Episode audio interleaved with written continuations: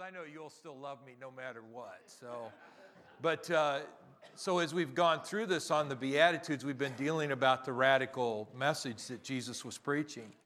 We talked about how he said, Blessed are the poor in spirit. We talked about how he, how he laid out that blessed. Last week we were into, Blessed are those who hunger and thirst after righteousness. And it wasn't uh, that he didn't say there that blessed are those who hunger and thirst after, the, after God, but those who hunger and thirst after righteousness, that which is right, justice, the right thing. And uh, so we got into dealing with that. If you've missed any of this series, uh, I encourage you to get online and listen to it. Uh, our podcasts are all available on um, our Facebook page, and um, or you can get CDs if you don't do the the internet stuff. But uh, they're on iTunes. They're on everything. So you can get them anywhere uh, online. But uh, I encourage you to go through all every part of this. This has been one of the um, one of my favorite series is to teach. Sharon will tell you that usually when I start a series, you know, because I have a little bit of wrestling with ADD, so if I get to three weeks, I'm usually done with that thing and ready to move on to the next thing. But we've been in this now for five weeks, I think, and and my wife, you know, so thank you, sweetie. But uh, today we're going to deal with one because, see, these, these do not get easier the further that you go in. And um, they, they're very profound statements. And you have to think of when Jesus is preaching this message, the crowd that he is dealing with, the kinds of people that are in that crowd the scribes, the Pharisees. And of course, there were people that really were interested in what he had to say, but that were desperate for a message uh, from God, to hear the, the message of the Lord. But um, while, he's, while he's speaking, he's not only helping people, he's making some people very angry in his message. I mean, really angry. And this next one that he gets into could really make some people angry. It might make some people angry here today. And uh, on the surface, we would look at it and go, well, that's not that, that's not that tough. But, but I want you to look at with me, and this is in verse 7, where he says, Blessed are the merciful, for they shall obtain mercy. Blessed are the merciful, those who are showing mercy to others, for they shall obtain mercy. And I called this message reciprocity, which reciprocity means you know, Jeannie was into it there, uh, and that was real helpful. Thank you, Jeannie, because she was talking about giving, and she talked about how that what we give, you know, giving isn't just that we think about money, it's how we deal with people. What do we give to people?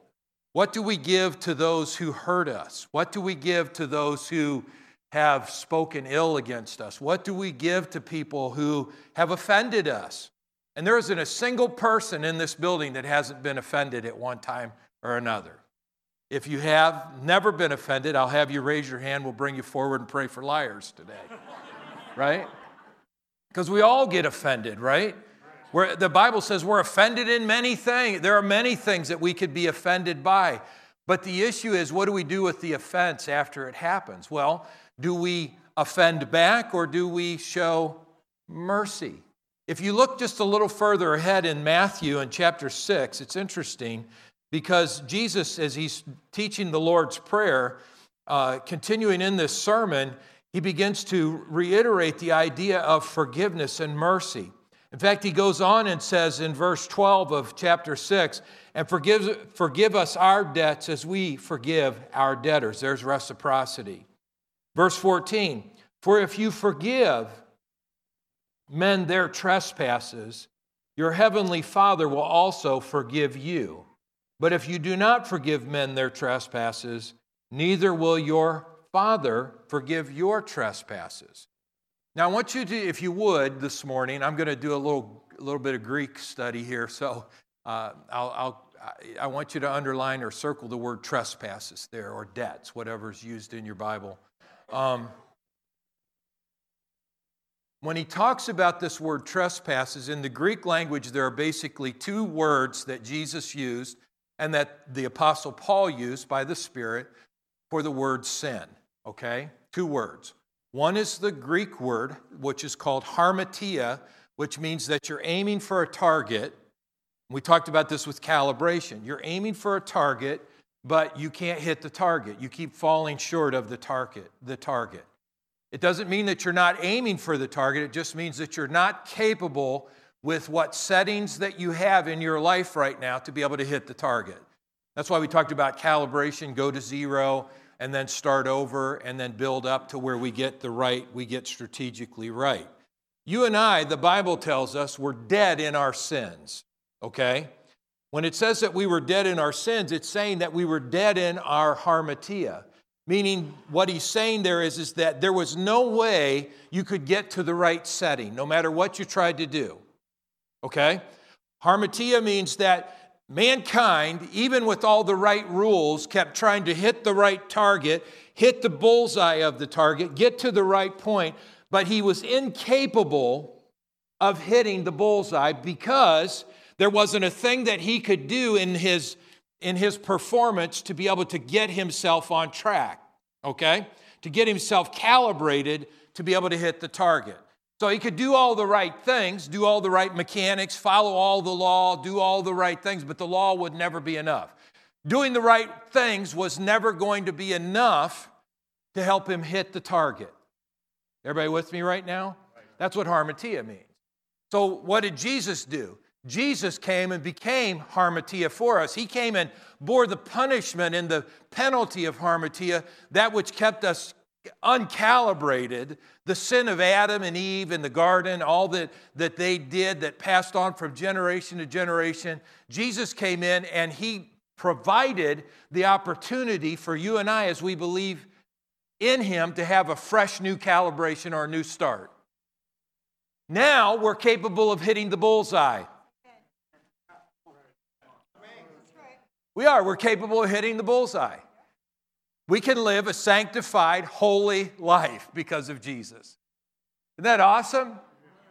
Does everybody understand what I'm talking about? So we, we, we tried, look, for years, even with the law, the Bible says the law could not get man to where he needed to be.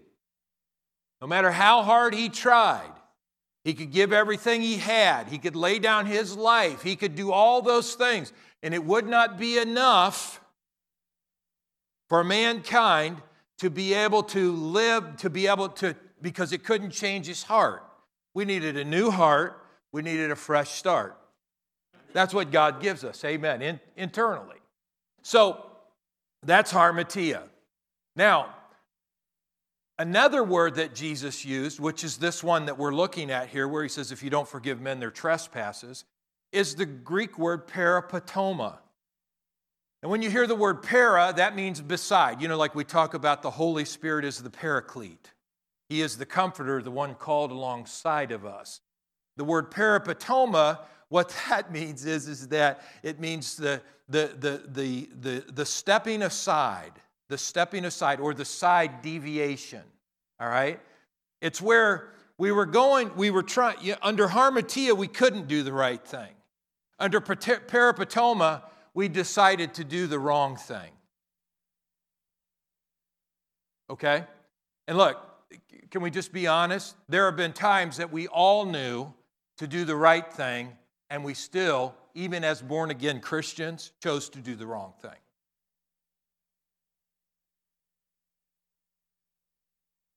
We knew God was saying something different, but we didn't care. We were in our emotions or we were in our intellect, our logic. We knew that was wrong, but we, we didn't really, I mean, we went ahead and did it anyways. So, um, the word parapatoma means to deviate or to slip off the side. So, when he says this, when Jesus uses this context of this word, he says that, that um, you and I, that we are to forgive those who have sidestepped us or have, have deviated willfully to do the wrong thing against us. So, now watch this, so that we receive forgiveness from God for where we have decided to slip off the side.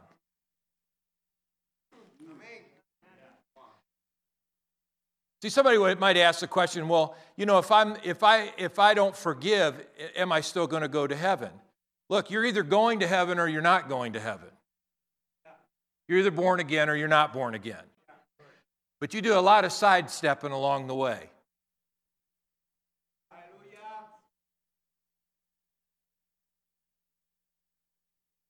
We make decisions to do the wrong things. Amen. Some of you are nodding, some of you are shaking.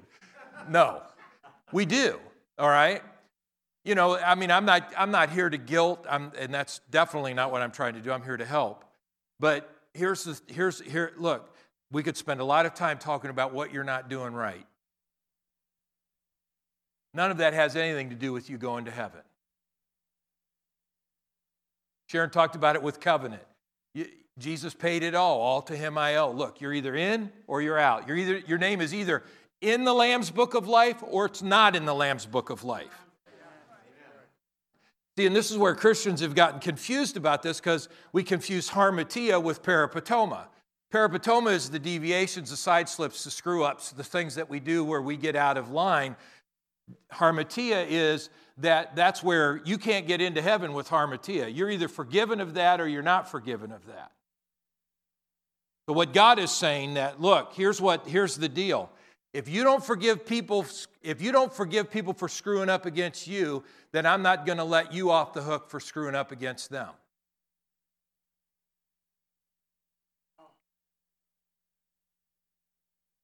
It didn't say you won't get into heaven. You know, uh, there's a great passage in James it says that God will show no mercy to those who show no mercy. You'll show no mercy to those who show. If we don't give mercy, we're not going to get mercy. What's he talking about? See, what, he's not talking about himself. He's love. He's mercy. He's talking about you're not going to live a life of mercy if you're not showing mercy.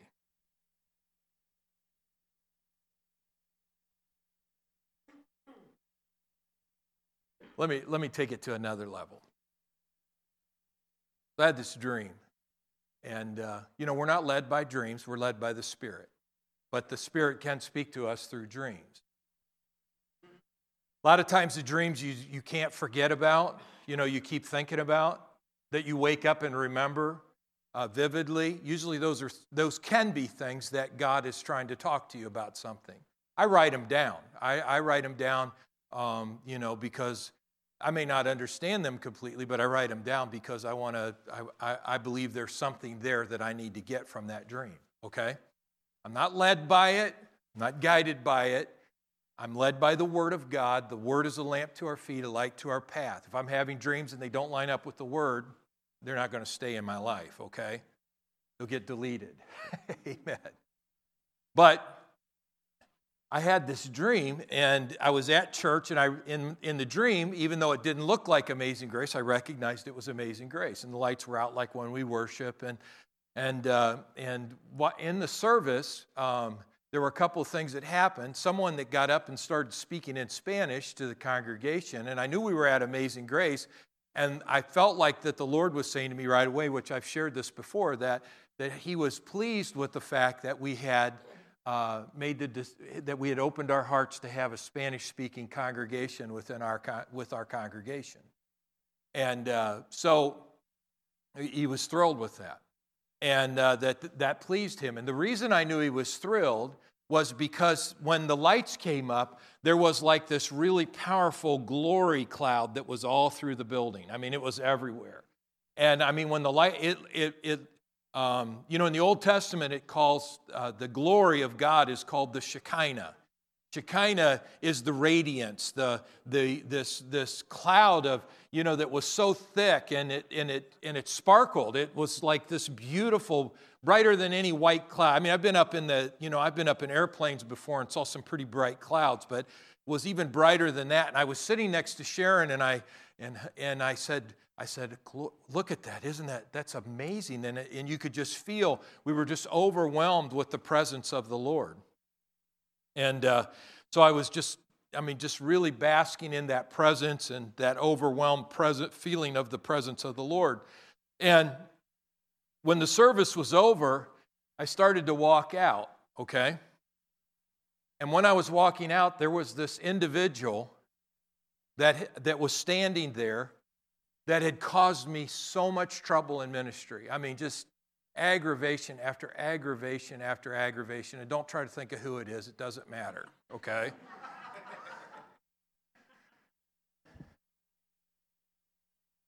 and I, I see them, and they're dancing before the Lord in this hallway.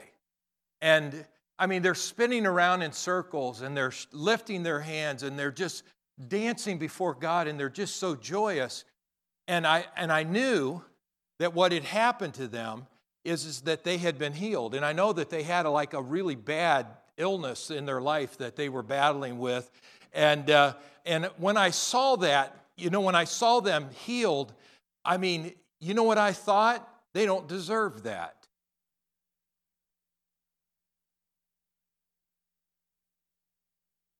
Now, I didn't say that to them. Be glad you don't say everything you think, right? Look at your neighbor and say, I know he's talking to you right now. Oh, yeah, don't, you don't say everything you think. But like, I like, I like saw them and they're, they're healed and they're rejoicing, and I know they're healed. And in my heart, I got this attitude of, Lord, they're not worthy to be healed. They're not worthy to receive. They've hurt me. They've said bad things about me. They've told things that were outright lies about me. They've stirred up trouble and left a legacy of trouble in some of the stuff that they've done. And we left. And I knew when I woke up that the Lord was saying to me, You're wrong, son. You're wrong. I'm like, well, wait a minute, how can I be wrong? And why did you heal them? Because I don't think they deserve to be healed. One, let's get this clear Jesus does not heal us because of peripatoma, because if that were true, none of you would be well. We're healed by covenant, harmatia. He paid the penalty that you couldn't be calibrated right. Are you with me right now? See, you think you got to get you got to do something to get God to heal you? You're wrong. It's either provided for in the covenant or it's not provided for.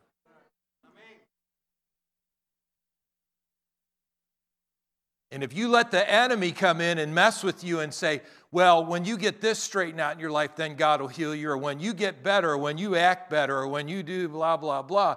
Look, I've seen people that didn't, in my opinion, my personal judgment, did not deserve to get anything from God. No healing, no peace, no joy, no nothing. Because I think they're whack jobs. huh? Look, I, stay with me now. I didn't call you a whack job. No, I had this one woman in my church in Marietta. I'm not kidding. Her name was, her name was Becky. And uh, she was a Looney Tune, man. I mean, she was out. I mean, she, I mean, she in church, she fought with her husband right during the services. One time I found a shoe flying across the floor. She took her shoe off and threw it at her husband. She stood on the front steps of the church and cussed her husband, hus, cussed her husband out and cussed us out. And then she'd come to church and God's presence would get all over her. And I mean, she would not prophesying, but I mean, she would be touched by the Lord. She supernaturally was one of the people that helped us buy our bill, our first building when she walked in with a boot and started pulling, or a sock, and started pulling hundred dollar bills out of it and putting it on the, on the, on the, on my desk. I'm thinking, God, of all people that you would use, why would you use her?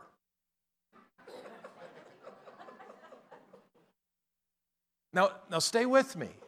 See, because that's what we do as people, as God's people.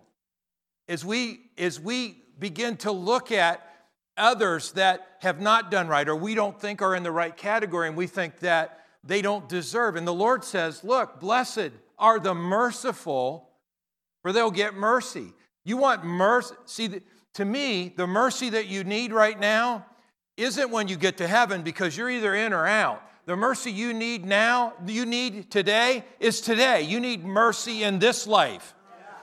You need mercy in this life. So, so now watch this. Now this gets really this gets really amazing.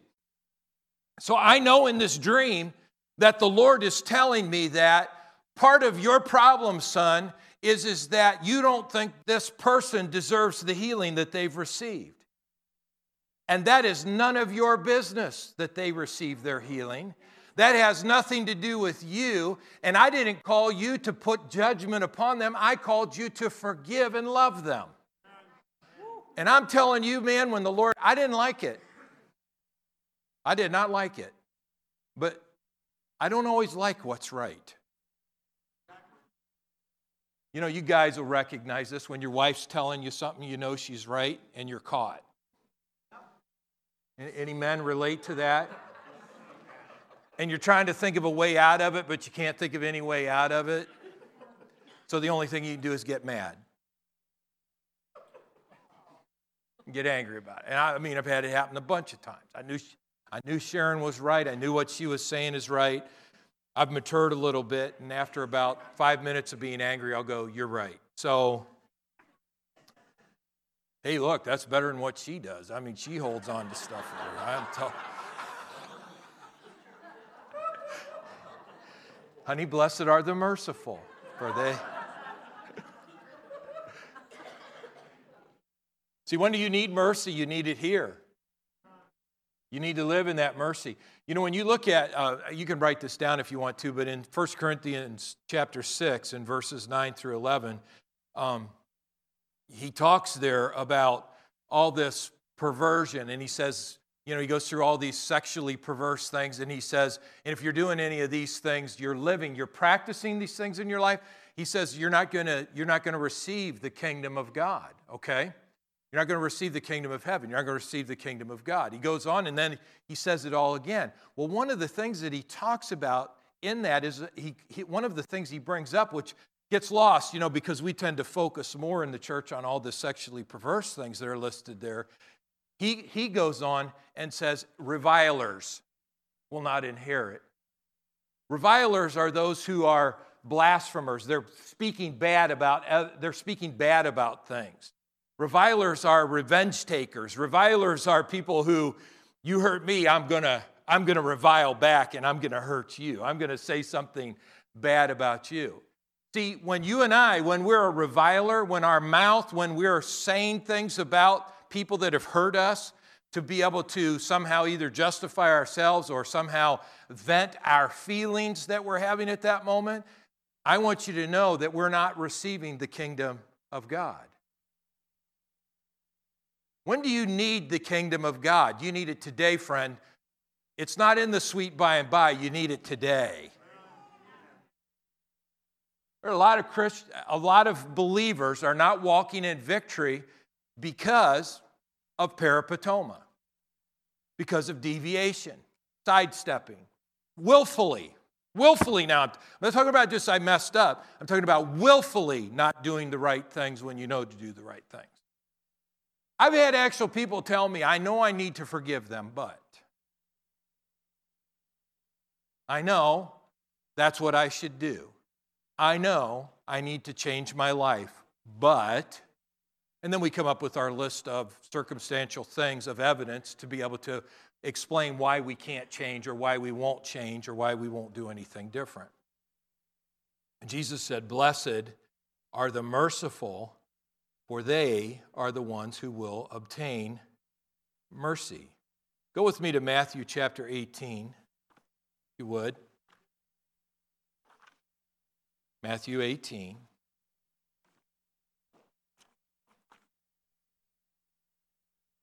Remember, heaven, you're either in or out, right? You're, okay? You can't earn your way into heaven, friend.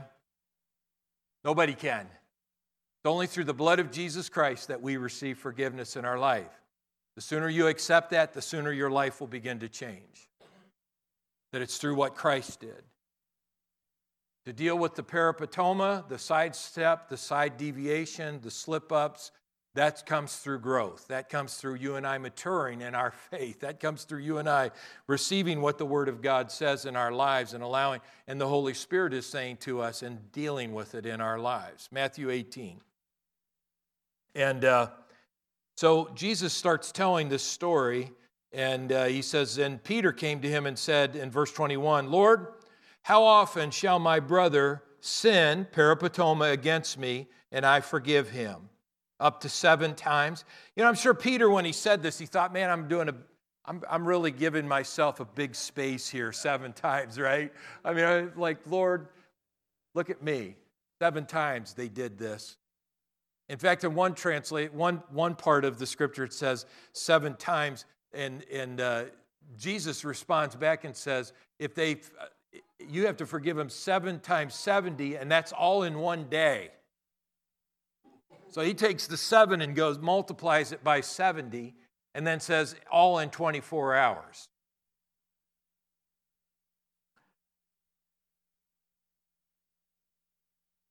Verse 23 Therefore, the kingdom of heaven is like a certain king who wanted to settle accounts with his servants. He's talking about right now. He wanted to settle accounts with his servants. And when he had begun to settle accounts, one was brought to him who owed him 10,000 talents. But as he was not able to pay, his master commanded that he be sold with his wife and children and all that he had, and that payment be made.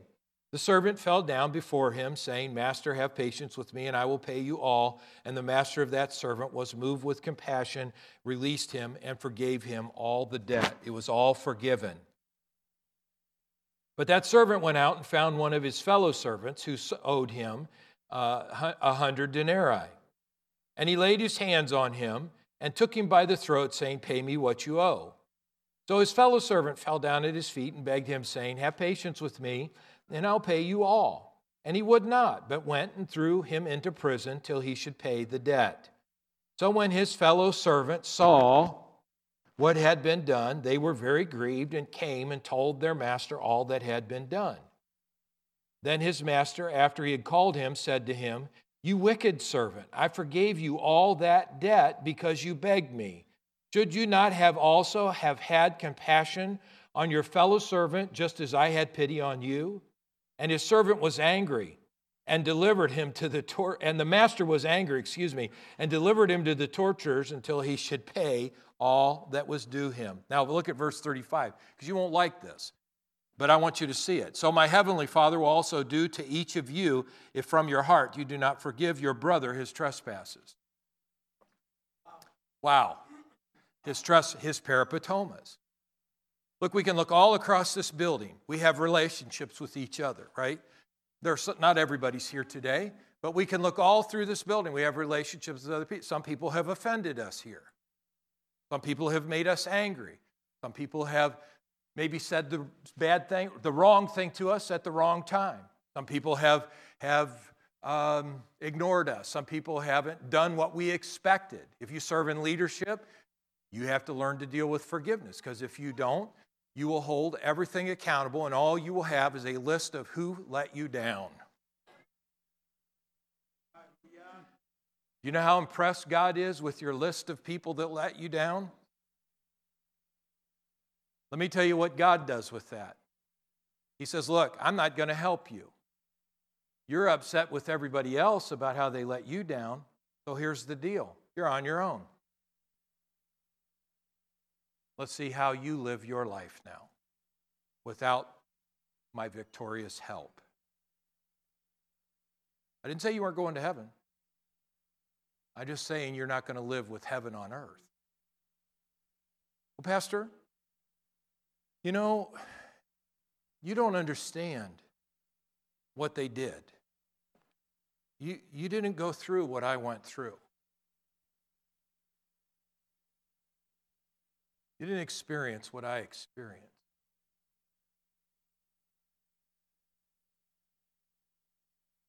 Let me have, um, Nick, can I use you an illustration? Come up here a minute.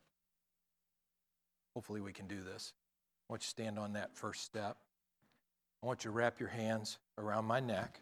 Don't choke me. Not like that. Okay, you ready? Welcome to my life. Nick hurt me.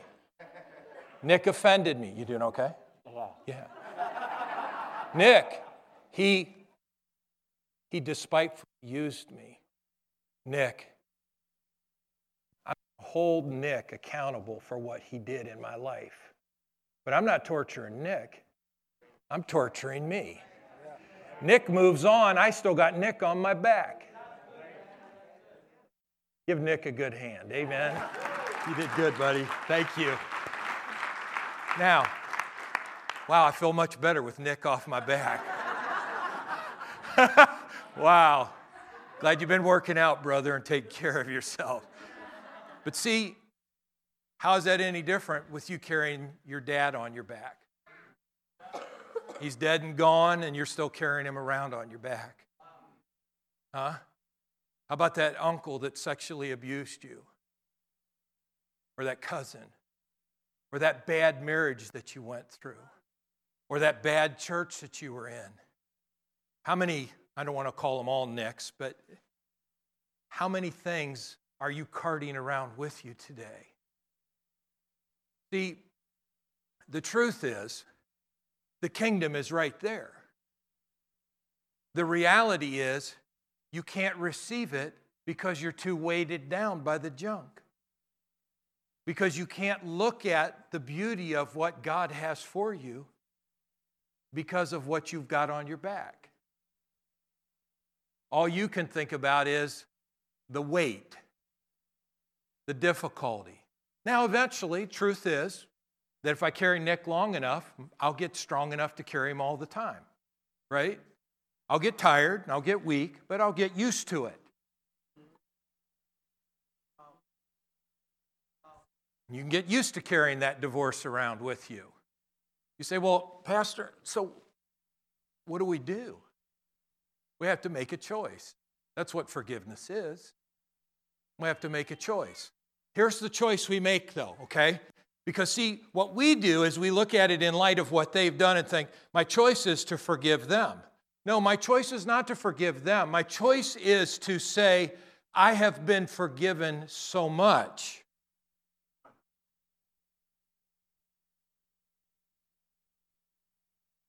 I've been forgiven so much, how can I not forgive them? I've been forgiven. Oh my goodness, Richard Jolliffe has been forgiven so much. How can I not forgive those who offend me, those who hurt me?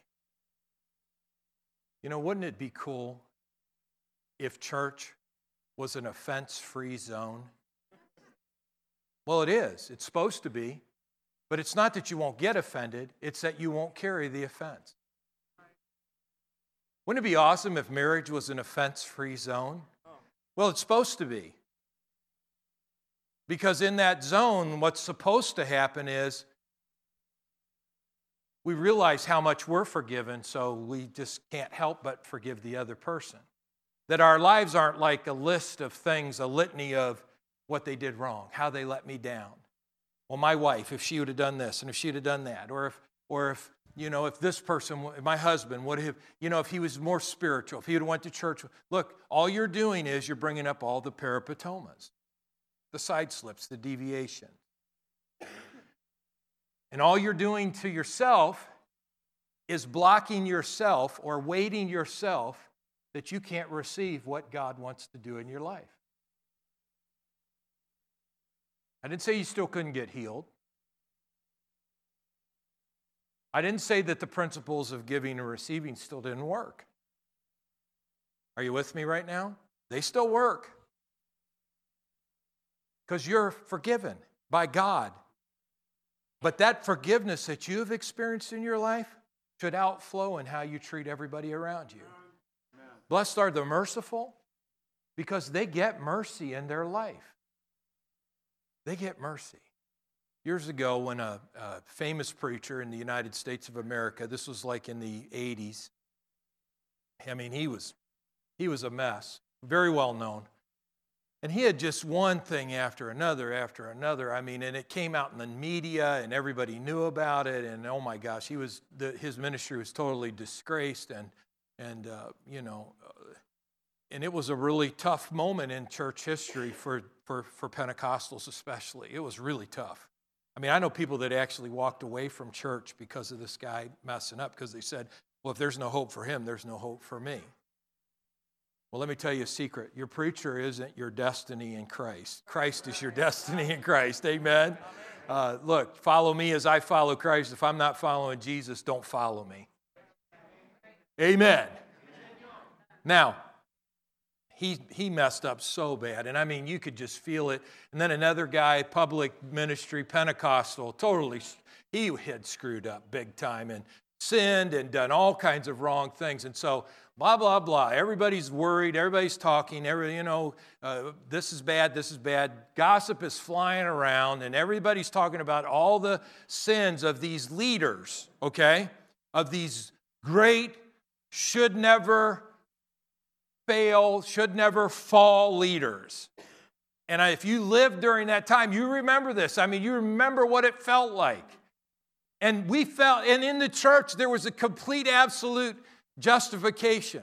But you know, in some ways, you know, God uses me prophetically at times. You know, prophets, they comfort the afflicted and afflict the comfortable. And while the church was going through this whole period of time of just being so comfortable and, and feeling so justified and these guys were so wrong, and how could they, and how could they let us down? And so I went to the pulpit on a Sunday morning and I said, I have with me today a sheet of paper. And on that sheet of paper, I have your name. And on that list, I have everything the Holy Spirit showed me that you guys are doing in your life that's not just and right. You that are fornicating, looking at pornography, you that are adulterers, you're cheating on your spouse, you that are God robbers because you won't give your tithes and offerings. I got all your names right here on this list.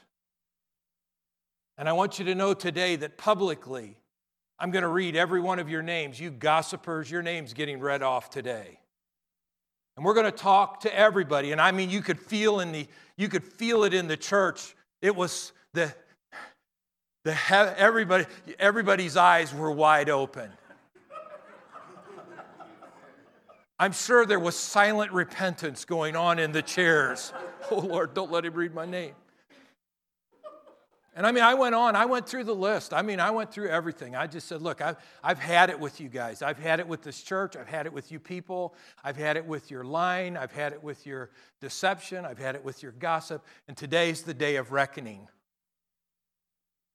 and I'm reading from the list and I'm holding this piece of paper in my hand and I mean I mean it is nobody know I don't even did you know what I you knew what I you didn't know what I was doing. Sharon's like in deep intercession in the front row. Oh God.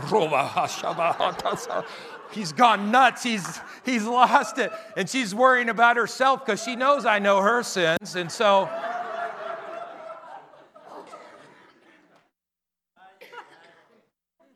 And then at one fell swoop, I pull that piece of paper up and I say, Here we go. And I said, But here's the problem the blood of Jesus has cleansed the list. The blood of Jesus cleanses the list. You could just felt like this great sigh go over the church. I said, because my requirement from God is to forgive as I have been forgiven. How can I hold you for what you have done, knowing how much God has forgiven me? It's easy for us to pick at preachers, isn't it? Public figures, right? Their shortcomings, people that have offended us and hurt us. But the requirement of God is blessed are the merciful, because that's who's going to get mercy. He shows no mercy to those who give no mercy.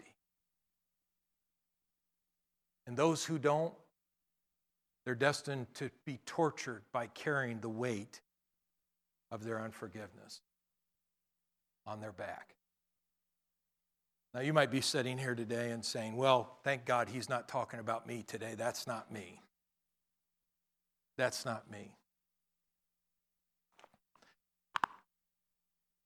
Maybe you're like me in that dream.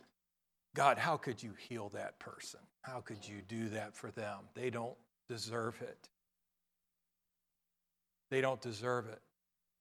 See, the real problem was in my life is I had not forgiven that person. What is forgiveness? Forgiveness is the choice that we make to put it away.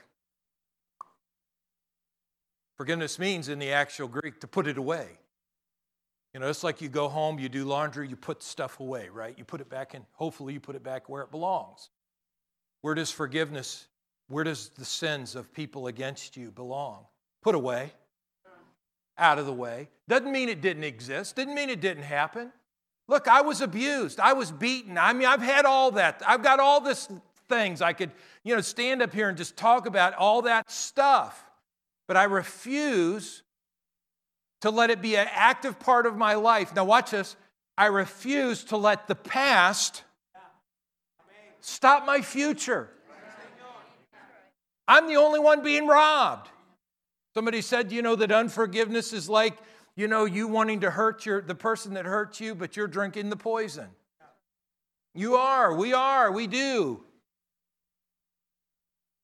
How does marriage work? With a lot of forgiveness. A lot of forgiveness.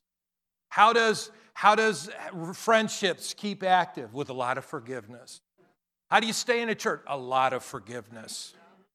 How do you keep the same pastor for 28 years? A lot of forgiveness. Huh?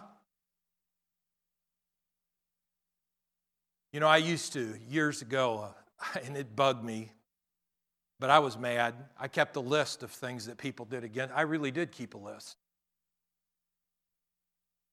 Because I thought someday if I ever need to get back at them, I want to make sure I have it documented. So I kept my list.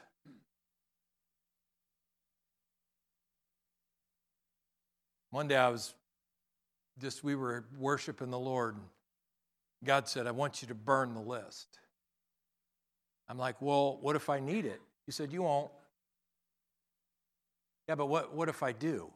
I don't want to forget like what exactly happened. I want to make sure I have the evidence.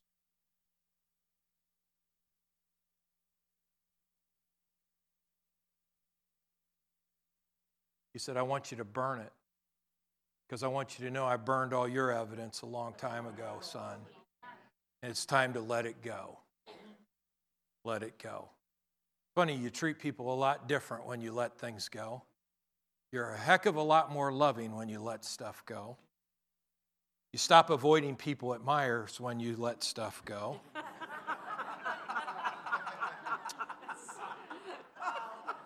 now, I'm not going to tell you if you see me lurking around, sneaking, I might be hiding from somebody, but,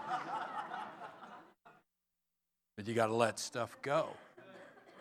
You got to let stuff go. Blessed are the meek. Blessed are the merciful. That's who's going to get the mercy they need in this life. Man, do I need mercy today? Do I need mercy today? Absolutely. Do you need mercy today? I need it. Look, I, I'm going to ask you in advance please forgive me for everything I've done, am doing, and will do. Because there'll be something Sometimes I walk away from conversations and say, maybe you don't do this, but I'm kind of a motor mouth, so I say stupid stuff sometimes. And I'll say something and then I walk away and go, oh, Lord Jesus, why did I say that? Why did I say that? Where did that come from? You know, sometimes we just don't have any filter. You know, we don't filter out stuff we're thinking. And we say stupid stuff in a conversation and then we walk away and go, oh, no. Oh. Sometimes Sharon and I have been in an argument, and I thought, I'm not, I shouldn't say that. Don't say it, don't say it, don't say it. Don't. Oh, I said it. How many of you know what I'm talking about? Oh, yeah, you're just like, oh my gosh, why did I do that? You got to let stuff go because you need mercy. And you, my friend, have been forgiven so much. Jesus has already made the decision to forgive you for what happened at years and years ago through Adam and Eve and mankind, what you've he's already chose to forgive all of that. That's a concrete decision. If you'll believe on him, it's done, it's settled. But here's what God tells us. if we refuse to forgive those who have hurt us, who have done wrong against us, if we refuse to walk in the mercy that God has shown us, then He tells us, You'll bear the weight of it. You'll bear the burden of it. And I am not carrying that burden for you. And I am not carrying that weight for you. You'll be tormented by the past. You want to know what the tormentors are? The tormentors are your past. You'll be tormented by what you've lost. You'll be tormented because you refuse to let it go. Because you refuse to let it go. Today's a great day to let it go. The Lord told me there are two things, and I'll stop. There are two things that will that are that are impeding revival right now in the United States of America. Only here now I'm talking about. Faith and forgiveness. Two things faith and forgiveness. Our lack of faith that God is who He says He is, He'll do what He said He would do. Amen. And that we can do what He said He could do, that He said we could do. And our lack of forgiveness, that we won't let stuff go. For this church to move forward, forgiveness must increase and faith must increase. For your marriage to move forward, faith must increase, forgiveness must increase.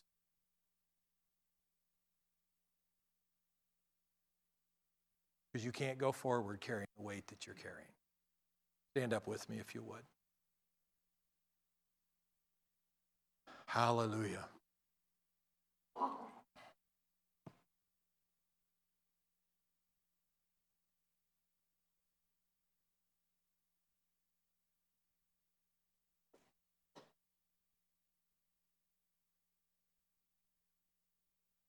Father, we come before you with no excuse, none. Lord, for all the hurt in our lives, all the people that have let us down, whether it's our children or it's a past marriage or a current marriage or family members, church people, workplace people. God, we come before you today and we think of the greatness of your mercy to us.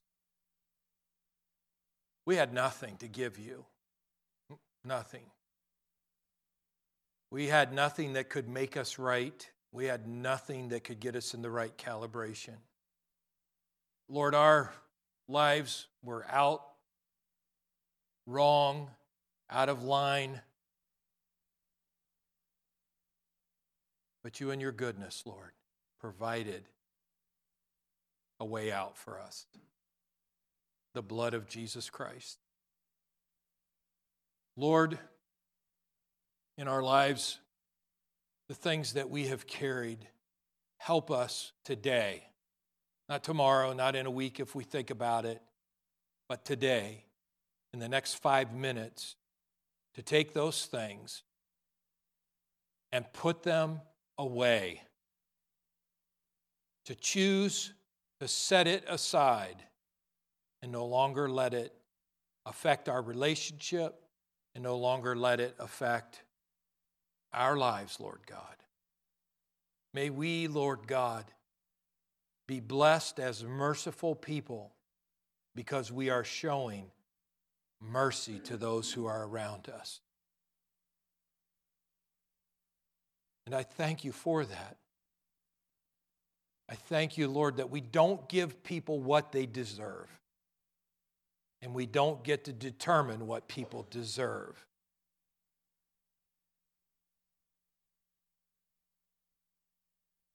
We choose to let it go. Feel your Holy Spirit is dealing with the hearts of people right now, Lord God. I just ask you, Jesus, by your grace and your goodness, Lord God, to draw your people to you in a greater capacity. a greater understanding, and a greater love. And a greater love.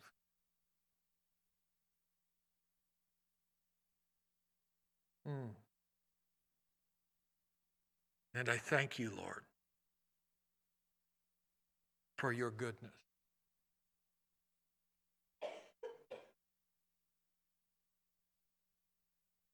Hallelujah.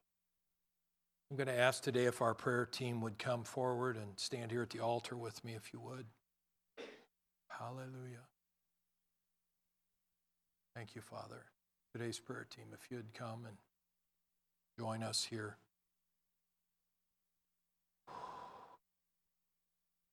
Come on up, just position yourself somewhere up here. Amen.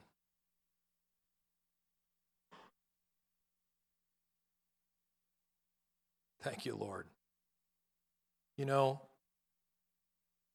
I know sometimes that, uh,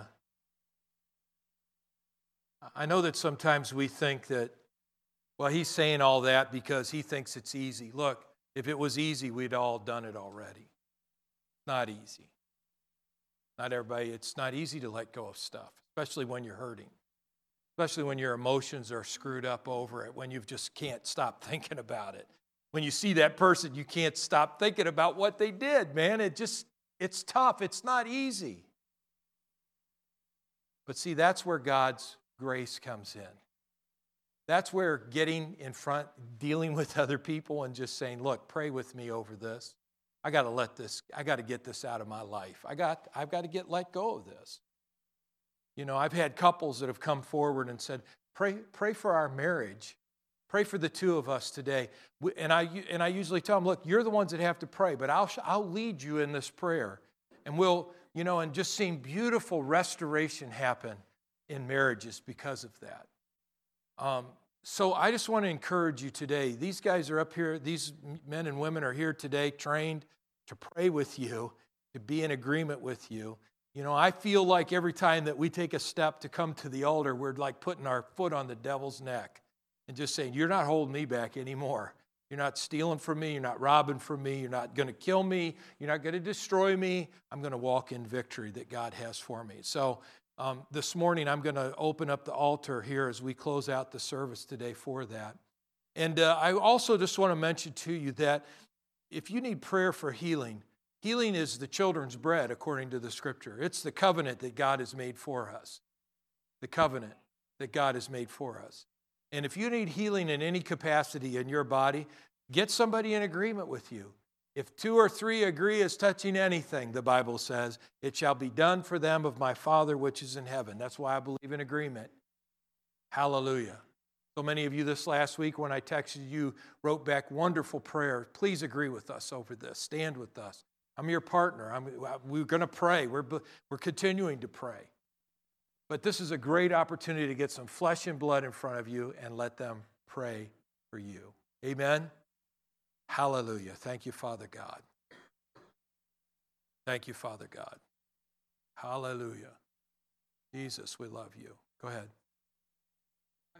So um, this morning we were talking about this on the way in, and you know sometimes we need a point of contact to make it real to us. Yes. And uh, but as you were talking, um, the thing that we were talking about this morning about throwing those things in the ocean. Yeah. You know, obviously we don't have an ocean around here that we can get to, but you know, one thing that's helped me in the past is I have written a letter to the person that offended me.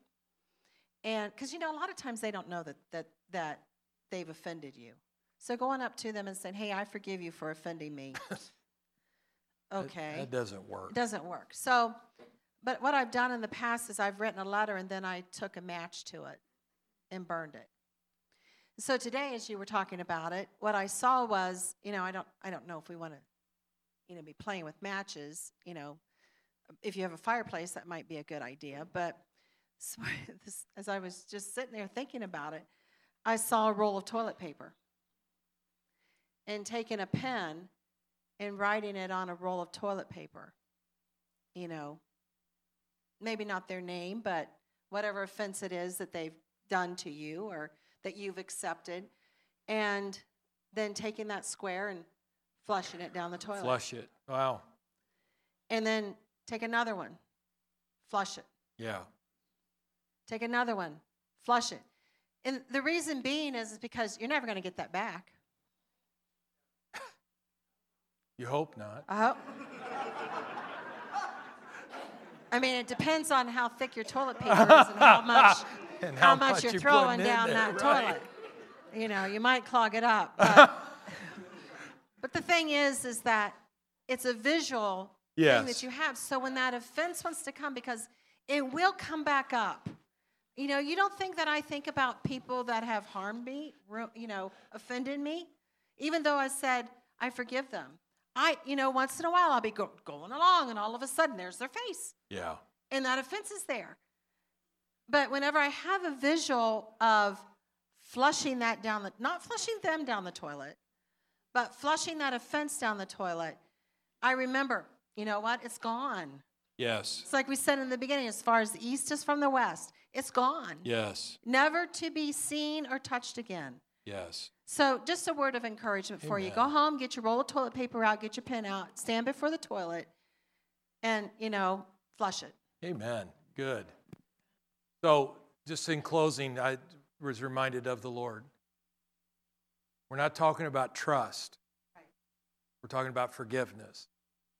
Trust is earned. Everybody say that with me. Trust is earned. You earn trust. Forgiveness is free. Nobody has to earn your forgiveness,